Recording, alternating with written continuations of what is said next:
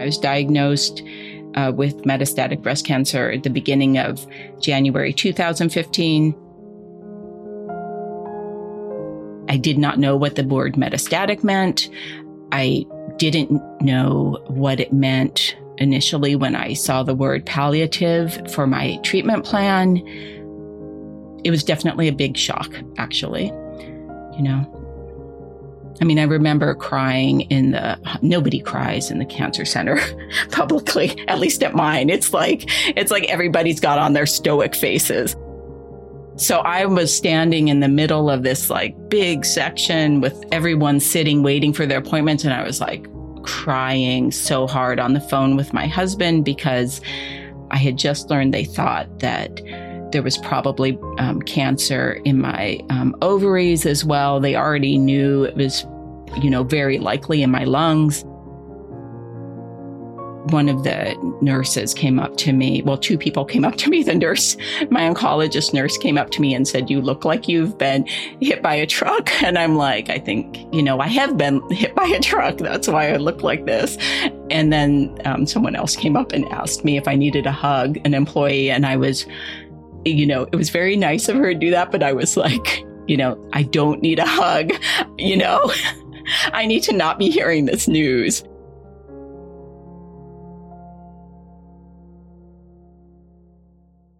That is Martha Carlson. She's a volunteer breast cancer advocate, a writer for Cure magazine, and she lives with metastatic breast cancer. When Martha was diagnosed with breast cancer, so metastatic means that it's spread to other parts of the body. She had to quickly get on board with new medical terms and a new reality. And she dove in. She went from being a writer and editor to using her talents to give patients a voice. She now volunteers as a patient advocate. Her story isn't rare. Each year in the US, more than 250,000 people are diagnosed with breast cancer.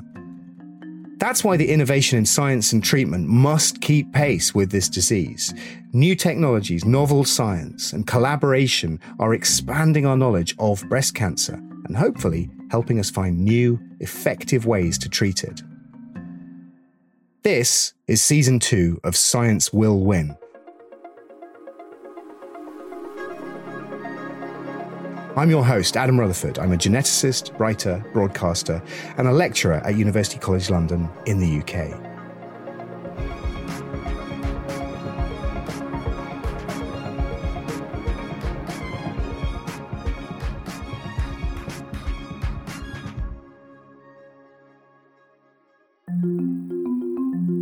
In the last season of Science Will Win, we talked about innovation and advances in gene therapy. This season, we'll be looking at breakthroughs in another area oncology. That's the study and treatment of cancer.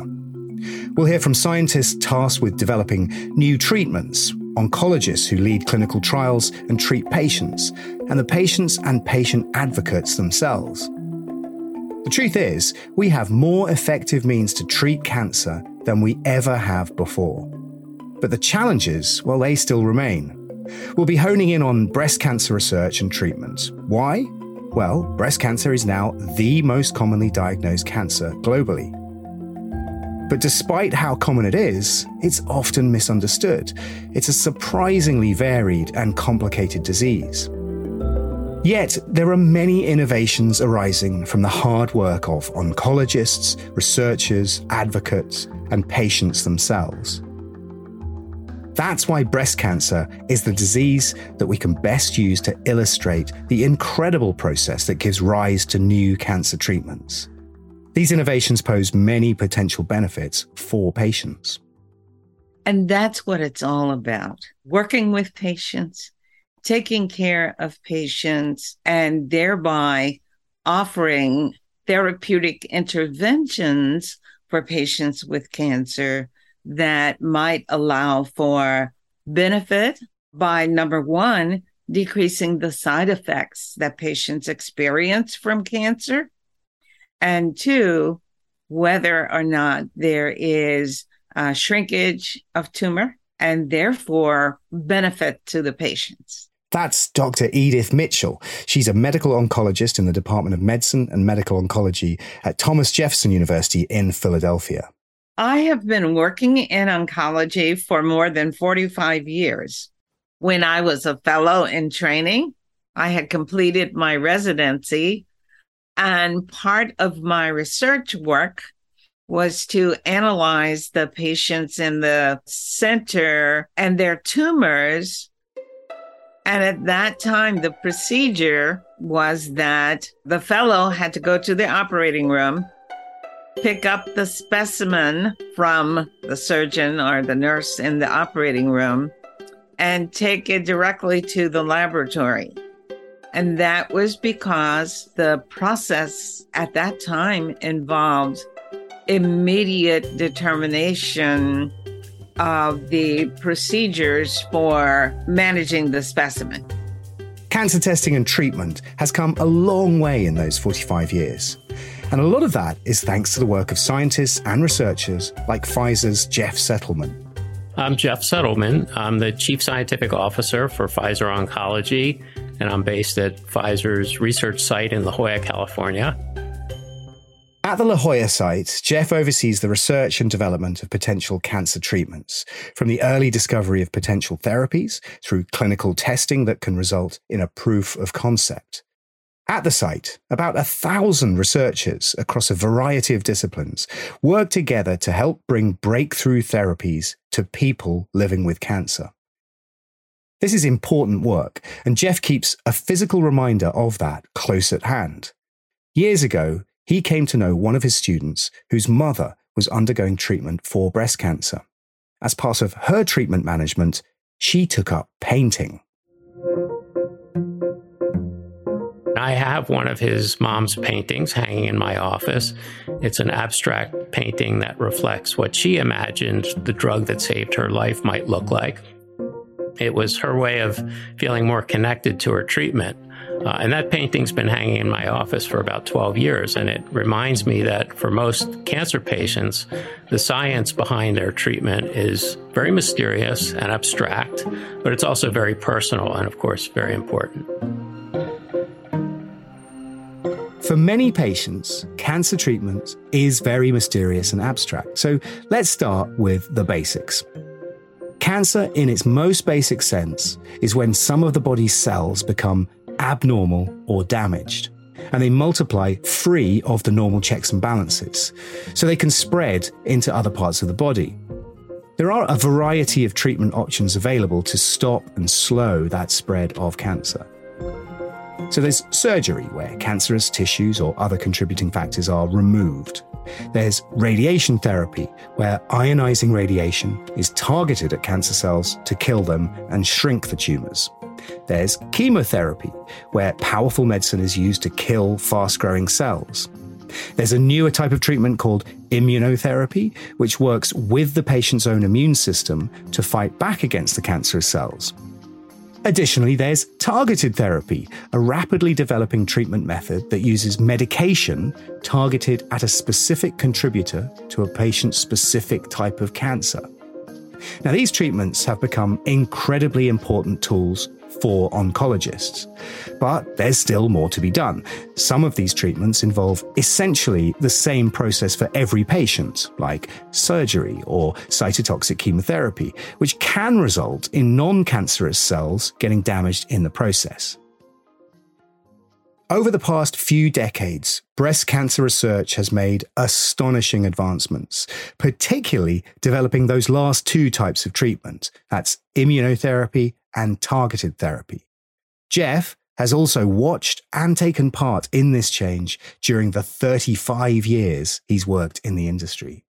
You know, around the time that I was doing my postdoctoral training and, and in the early years of my academic career, and we started sequencing cancer genomes, which really came into fashion in a substantial way in the early 2000s. And I think that really paved the way for rational drug treatments that were informed by a fundamental understanding of what is going wrong in a cancer cell. What are the changes at the genetic level, which we know lie at the heart of the development of, of this disease? And to translate that into a strategy for rational drug design uh, is something that's really evolved and taken off in an exponential way, I would say, over the past, say, 20 years. When Jeff talks about rational drug design, he's referring to a way of developing medications with a specific target molecule in mind. It's a more targeted, methodological way of researching and focusing on a specific receptor or enzyme. This need for specificity gets at the heart of why cancer is such a difficult disease to treat. Cancer is heterogeneous, and what that means is that it's actually not just one disease at all. Cancer is, you know, hundreds, if not thousands, of different diseases. And so there's a lot of heterogeneity among cancer patients. Uh, and tumors of these diverse types respond to treatment in very different ways. Understanding how to attack these distinct diseases by exploiting their specific vulnerabilities is really critical to our ability to, to find novel treatments that can deliver some robust clinical benefit for patients. To make it more complicated, even more specific types of cancer you've heard of, like breast cancer, are also heterogeneous. There are many types of breast cancer which are classified based on the type of protein or hormone receptor that they have. I'll let Dr. Mitchell explain. We usually divide the tumor types into three. One is the hormone receptors, and that's estrogen and progesterone. The next is the ERBB2 uh, receptor, and that determines whether the tumor is HER2 positive or HER2 negative. And then uh, the third type would be the patients whose tumor had none of the three receptors that I've mentioned. And if there is no estrogen, progesterone, ERBB2 or HER2, then we call the type of breast cancer triple negative. HER2 stands for Human Epidermal Growth Factor Receptor 2. It's a protein that contributes to the growth of cancer cells. Now, understanding the different types of breast cancer is important when it comes to developing potential treatments. Increasingly, treatments like targeted therapy or precision oncology help doctors get at the specific cause of a patient's particular type of breast cancer. Martha Carlson, the patient advocate we heard from at the beginning of the episode, she has HER2 positive metastatic breast cancer. Martha's oncologist started her on a treatment that involves two different targeted drugs aimed at the HER2 protein.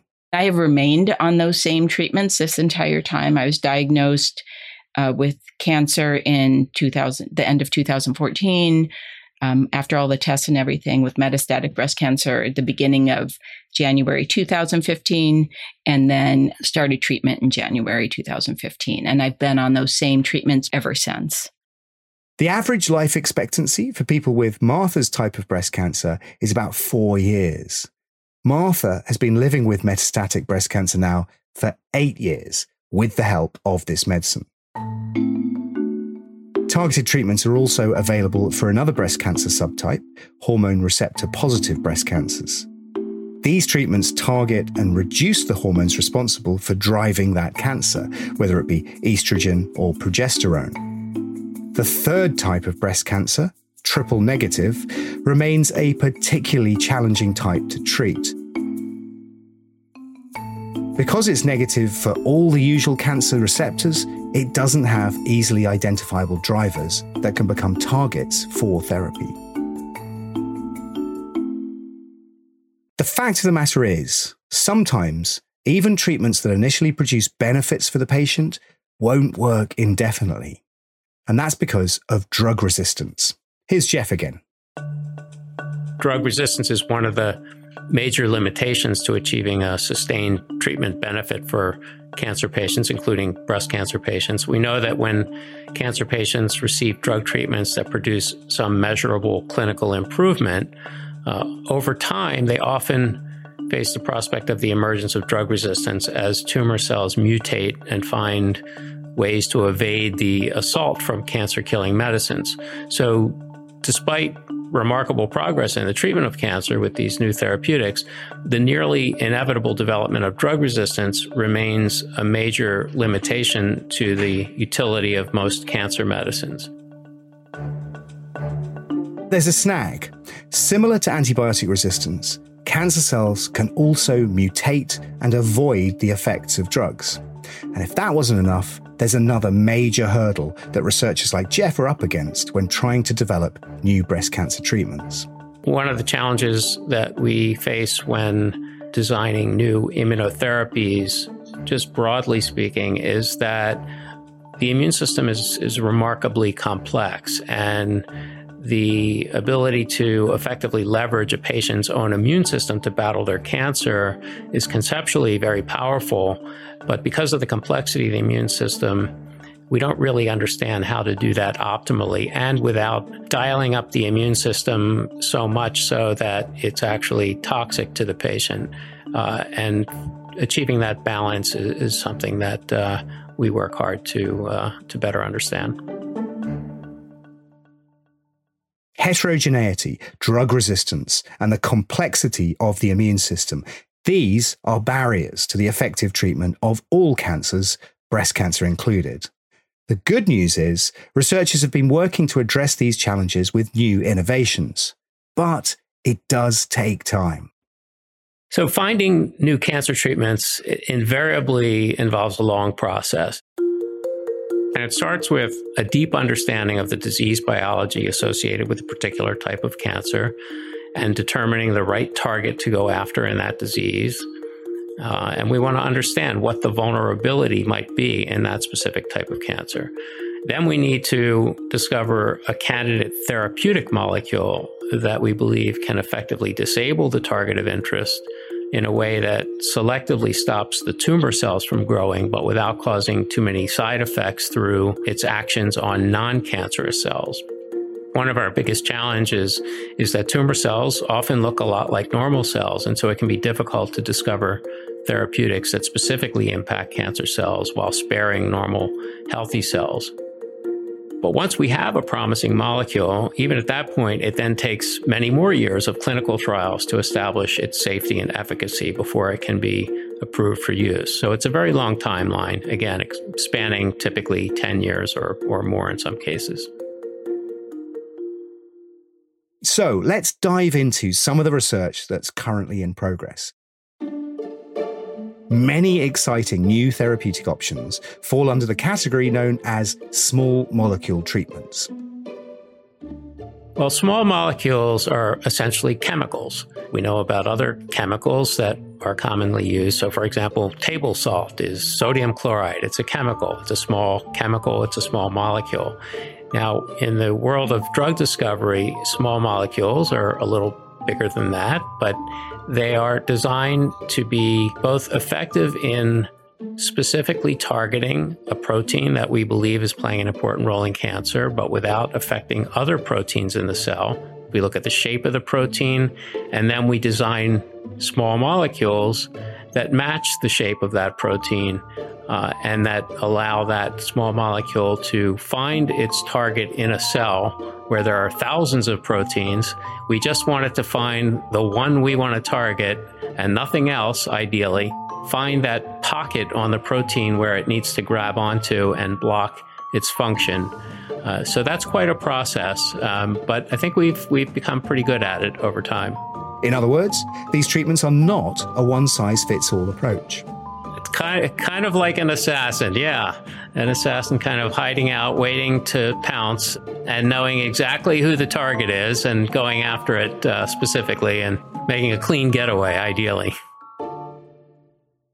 These assassin like small molecule treatments attach to a cancer's specific type of protein. Because of that, they can also result in a medication with fewer side effects and better quality of life for individual patients. Within this category of small molecule treatments, Pfizer is working on medicines called cell cycle inhibitors. Remember, cancer is simply made up of cells, just like everything else in your body. As cells grow and divide, just like when a fertilized egg begins to grow into a mature organism, they go through a process called the cell cycle. It's a series of steps where the cell copies its DNA and then splits and divides into two cells. The cell cycle also kicks in when cells naturally grow old and die, and new cells replace them. This process requires the cooperation of proteins and enzymes that read signals and ensure that there are no mistakes in the copied DNA and that everything happens at the right time. Cancerous cells also follow this cycle, but things don't happen the way they should. Cancer cells can grow when there are no signals telling them to grow. They can accumulate mistakes in the DNA of new cells. Cell cycle inhibitors that are currently available to patients target the proteins that signal whether that process should stop or continue. Pfizer is working to develop next generation cyclin dependent kinase inhibitors. CDKs are the family of protein kinases first discovered for their role in regulating the cell cycle. And if these new CDK inhibitors succeed, it could also help oncologists combat drug resistance. So, what we've learned about through the development of our CDK inhibitor that's already approved for use in the clinic comes from you know this, the experience of so many patients where we get to see not only the, the benefit, the duration of benefit, but also mechanisms of resistance. Patients will often develop resistance to therapeutics that specifically target proteins that are known to drive cell proliferation.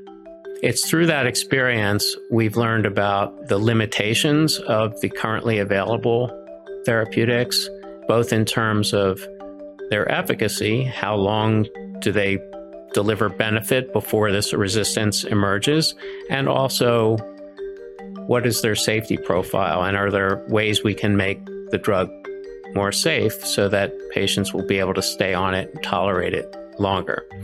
And so we've learned about those those elements of safety and efficacy, uh, and that has helped us to come up with novel designs for molecules, small molecule drugs that have distinct profiles that we predict based on preclinical science uh, will have advantages when it comes to their efficacy, Pfizer is also working on a cutting edge set of therapies known as epigenetic modulatory agents. They're medicines that target the epigenome. Now, you're probably familiar with the genome. That's all the DNA that codes proteins in our cells to do what they're supposed to do. Basically, it's a set of instructions for all of our cellular functions. The epigenome sits on top of our DNA it turns certain genes on and off and determines which genetic instructions actually get through to the cells. This epigenome is very important in cancer because we now understand that, that the epigenome of cancer cells looks quite different than the epigenome of normal cells.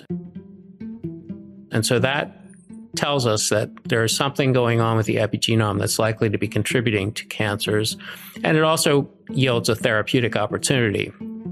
And so there are now a few approved epigenetic regulatory drugs. We actually don't really understand fully their mechanism of action, but we're developing a better understanding of the epigenome and how it drives cancer to the extent that we now have more rational targets in mind. When it comes to cancer, the epigenome is abnormal. In some cases, the cancer epigenome even helps the tumor evade the immune system's defenses and treatments like chemotherapy.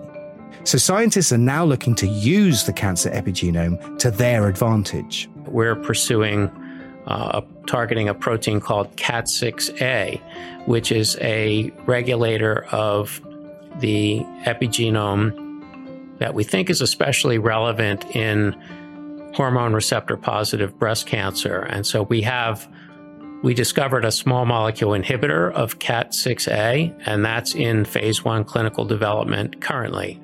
And so we're excited about the prospects for targeting breast cancer with an epigenetic regulatory small molecule.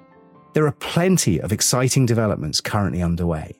The research continues to build on itself, creating new combinations of treatments that better target the root cause of the cancer.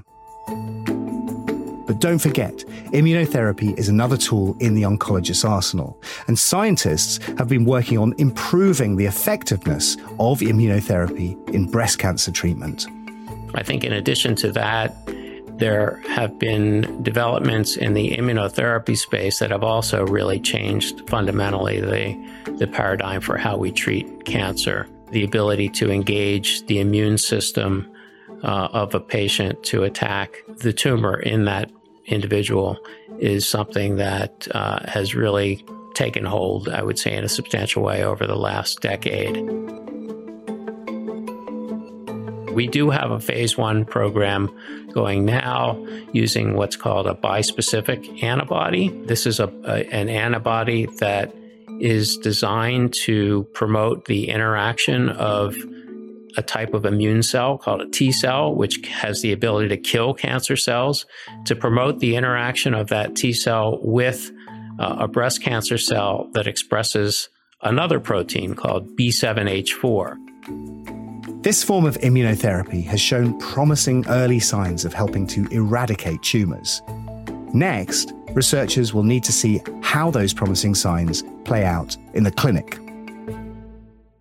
There are so many new innovations on the horizon. More than ever, researchers and doctors have the technology to create meaningful change in patients' quality of life. So, patients are living longer. The mortality rate from breast cancer has decreased significantly over uh, the last decades. And with research continuing, both research supported by the National Cancer Institute and research supported by pharmaceutical companies, by radiation companies. Uh, all of these have allowed for a decrease in the death rate from breast cancer and therefore so important. So, for diagnosis, we've got better x rays, uh, better mammograms, better ultrasounds. All of these are very important. And the technology for evaluating tumors that allow us to choose the right therapy for the right patient at the right time. Looking forward, you know, when I think about what what lies ahead and what's exciting, uh, obviously, you know, in the in the context of breast cancer, as we discussed, there are certainly some limitations to the benefit of our currently available therapeutics. And we're always aiming to extend the duration of benefit to produce long term remissions, durable remissions, and even potentially curative outcomes.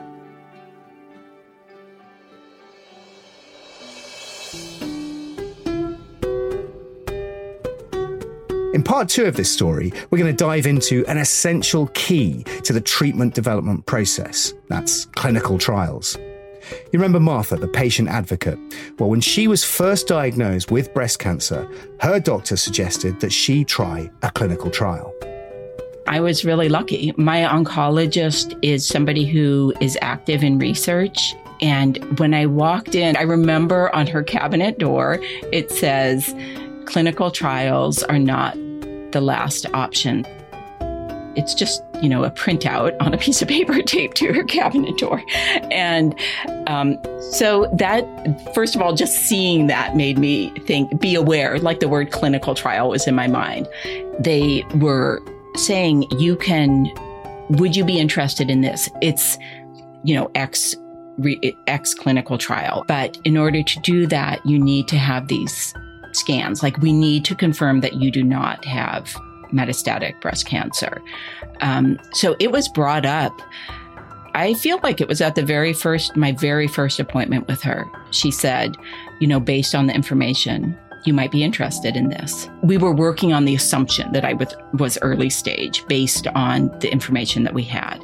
And I agreed to be on a clinical trial. And because of that, I had, um, scans that showed that I had metastatic breast cancer, um, and then further biopsies to confirm that. Now, this is not the purpose of clinical trials to provide a more thorough diagnosis, but that is how it worked out for Martha.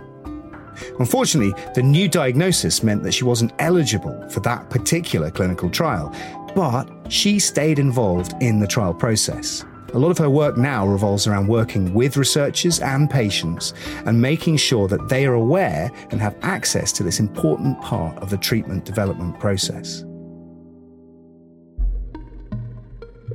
In episode two, we're going to do a deep dive into how breast cancer clinical trials actually work. And we'll get a look at how cutting edge design and technology are helping reach more potential participants.